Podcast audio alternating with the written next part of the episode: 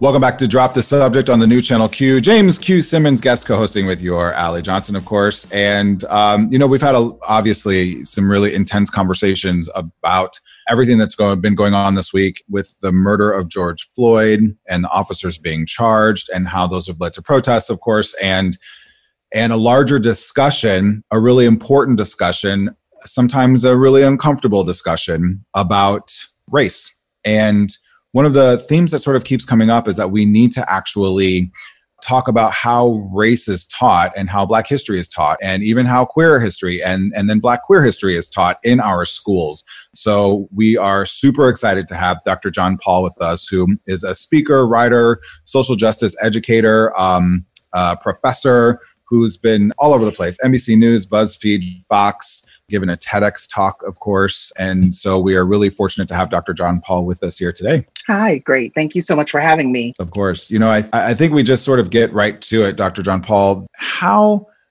so much has come up about, oh, I didn't know what happened about this in school, right? I never heard about this in school. Um, how do we, I mean, solve the educational system, right? No, how do we start to change those conversations, particularly with youth? Right. So I think what it, you know, I, I, think it's a trickle down effect, right? So we're not getting, you know, I, I teach educators. A lot of the students that I teach that are going into the system will tell me, you know, my educator would, you know, the person that was teaching me in college had a very just let's call it transparent let's call it what it is very white syllabus the you know I, I remember a student of mine telling me once when we were in class saying that an educator had referred to her in her college class as I come down, you know, off the mountain ultimately, you know, I, I live near Big Bear. I come down off the mountain to teach you students, right? So this idea mm. that racial bias is something that we never uh, we never look at or we never discuss in the actual places that teachers are learning. And so those racial biases those pieces that are not happening in the classroom move into the classroom and then it becomes systematic right? So you have a student who is dealing with a racial issue with an educator the educator not having the training that they need in order to deal with said racist issue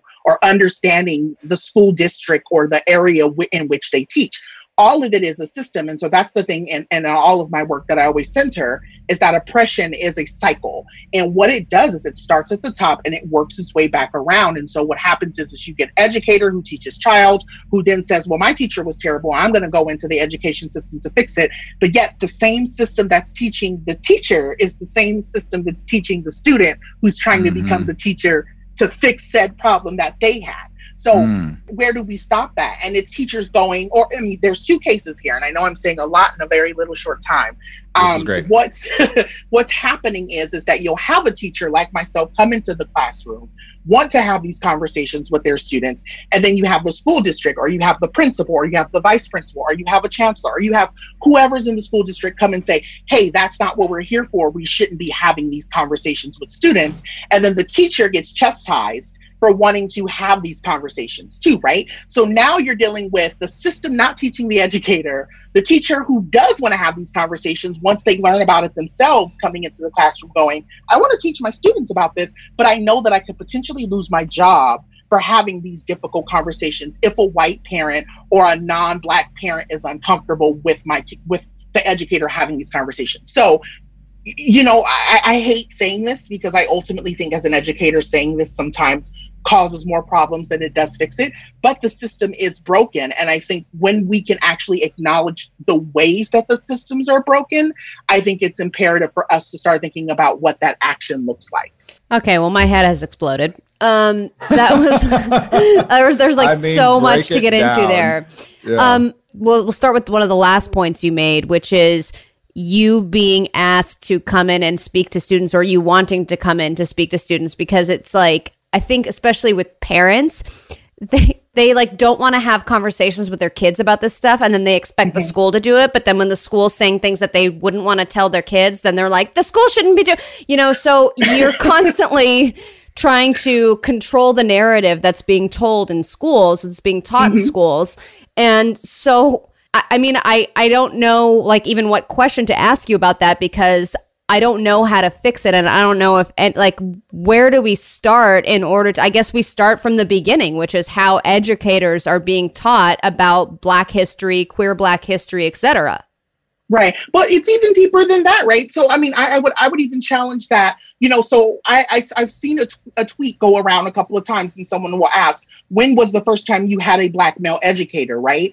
It's low, right? I've only had one black male educator in my entire existence of education as a whole. And I've been in school mm. for almost 12 years, right? I have a doctorate degree. I only had one black woman educator in my entire 12 years of, educa- of education. So when we think about that too, right, there's other structural things that are in place, specifically this idea that black and brown or even Afro, you know, Afro-Cubana or however you, whoever's in the diaspora, right, those individuals are not being given the access or the tools to be in the classroom to even tell black students that they are valuable or that their experiences or that their lived experiences whether they be historically or they be present are important, are valuable. Then you have a white educator in the classroom who doesn't have this knowledge at all. So where are our children getting this education from? And a lot of times they're not.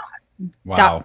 and, and, even just I go I go to the point of like res- representation as well, right, Dr. Paul? That you're not even that they're those those individuals of uh, people just say people of color in general, but like black individuals for this specific instance are are not being educators.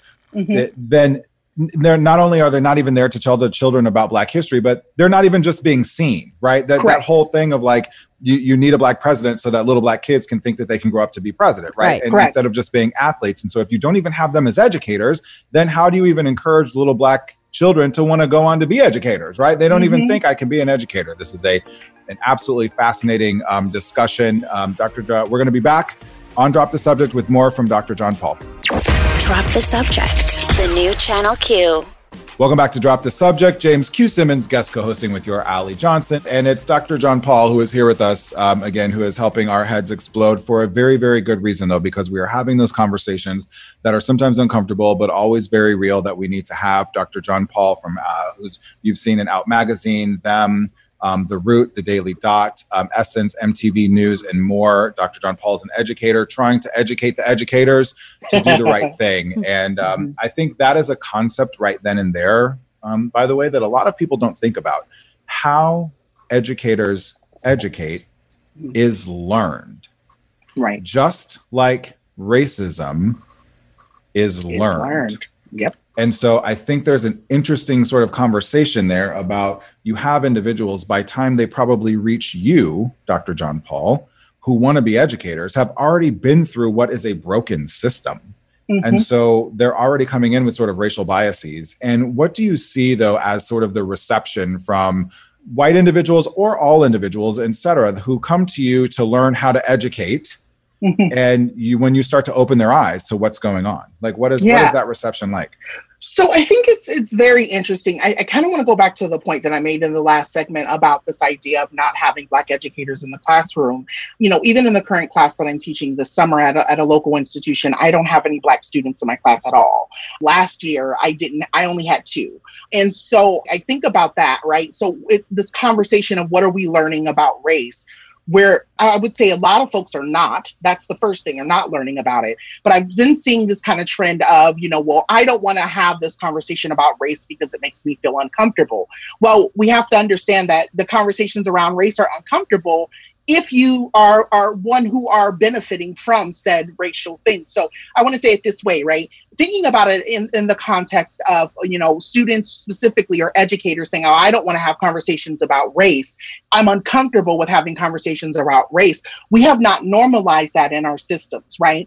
Um, we've not no, we've not made it a thing that when gender comes up in the classroom, we need to discuss that gender performance. Why is gender different than you know the way that people perform in terms of their gender? All of these pieces are things that are connected, and so I think for me, when we get down to the bottom of it, right, it's this idea that everyone is so uncomfortable, and I put quotations around uncomfortable around it because no one necessarily has to be affected by it. Whereas for me, in my lived experience as a black queer person, I can't step out of the, the house and go, I'm uncomfortable talking about race and gender. If I don't talk about it or if I don't advocate for myself, I won't exist. So I think about that a lot when someone says, "Well, it makes me uncomfortable." I think that's a luxury, and I think that's what's in the, what's what's happening in education as a whole. Individuals have the luxury to ignore race specifically and say, "Well, I'm here just to teach." But I think part of the larger conversation needs to become learning and having conversations and, and understanding how systems of oppression works and who has access to what knowledge and who who don't who doesn't that's a part of those tough conversations that's that's what that's what educators need to do yeah i'm just going to say this i think yeah. when we to redefine what it means to be an educator i think those conversations are easier to have mm. Well, and I think mm-hmm. some of the best moments that we learn are when we are uncomfortable, right? Mm-hmm. And that's how change is made is when you're uncomfortable. And I think through uncomfortability that we have a better understanding and we actually really learn in in all of education. And I wanted to ask you, uh, Dr. Jon Paul, about the concept of a bunch of, of, of black educators teaching to white classrooms versus mm. white educators teaching other white kids about race because mm. you know another conversation that we've had recently is you know I, I don't want to be the white person that's like hi black person teach me teach me what it's like um, mm-hmm. and while it's so important for like say you're you're in a classroom and you're teaching a bunch of white kids about race it, do you view it as equally important for white educators to be teaching white kids about racism more thoroughly than just, hey, here's what Martin Luther King did. right. So I think that's always funny because I go, I've been thinking about this a lot myself this week, and this oh, I could I could talk on this for days. But I think you know this idea that we never talk about Martin, we never talk about Malcolm X, we never talk about mm-hmm. um, we never talk about Bayard Rustin, we never talk we never talk about the individuals who pushed back on the system as a whole. And so I always think that that MLK conversation is a default he made me feel comfortable so i'm going to go ahead and default to that this idea that you know and i've always said this too right this idea of white people versus whiteness being two different things. This idea that we know how whiteness benefits us, we know how whiteness has moved, ha- has has shaped the systems. We know how white supremacy works with whiteness to create different things. So when you ask me the question about what does it look like for a white person to come to a black person and say, "Hey, educate me," I always say it like this: the biggest thing for me has been if you've done your work and you come to me with a question, let's have that conversation. I read this book, I saw this concept, someone was talking about this on social media. Can you help me explain? can you help me understand it better? Intersectionality is one of those conversations I've had a lot of talk with people about because people think intersectionality is just about identity. No, it's not. It's about the oppressions that live between identities. So if you want to have that conversation with me about intersectionality and how it looks on a global global scale, come on in here. Bring your book, bring your, your notepad, let's take some notes, you know, so that way you can become a better individual. What I think happens is because folks are so scared about what their privilege is going to do to them in the room, they go, "Oh, I want to default to a black person to talk about race because, you know, I won't get I don't want to get yelled at." Well, part of your, again, like you said, learning is, you know, making mistakes. I know for me as a black, queer, you know, non binary individual, I've said a lot of transphobic things and I've had friends like my friend Angelica Ross. I've had my friend, you know, Ashlee Marie check me on things. These are all individuals who have said, you have a privilege as a male, you need to check that. And so what I'm ultimately saying is, is that, like you said, going back to that being uncomfortable piece, we have to get to this place where if, if we're going to really like this is this is the moment in history where i think tides are changing and people are recognizing that their comfort their comfortability the piece of oh you know that makes me uncomfortable it's not going to save you. You know they, they still killed martin luther king. That's the thing i always tell people dr martin luther king was still murdered. Right. So right. even if you do it that way even if you think doing it that way is the right way you could potentially still die right? So i think right. that's the thing we really need to think about Oh my gosh, Dr. Jon Paul, we could have this conversation all day long. You you brought up a lot. I also feel like in terms of apologizing and learning and being uncomfortable, I think I mispronounced you earlier on. Um, but that is something that I am learning, and mm-hmm. um, so for that I apologize. And um, please, before uh, before we close, because I mean we we could let's just have you all day on Friday. Uh, but before before we close, let uh, let everybody listening know where they can find out more about you and what you're up to.